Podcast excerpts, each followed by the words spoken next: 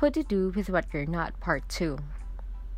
Sabi nga sa chapter 4, verse 14 to 15, sa book of Ephesians, Then we will no longer be infants, tossed back and forth by the waves, and blown here and there by every wind of teaching and by the cunning and craftiness of men in their deceitful scheming.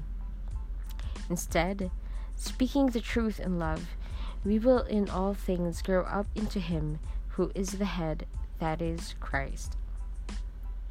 We must speak and present the truth in love, in all humility, and in all goodness. Remember that hypocrisy is a lie. The Lord is truth. Satan is the father of all lies. Thus, hypocrites carry out Satan's will and work.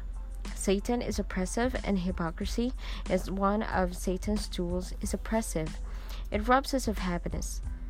Let's stick to the truth. It is liberating to unmask ourselves. It is relieving. It is enjoyable. And it is godly. Magbulay-bulay tayo ngayon. Saang areas of my life ako naging hypocrite?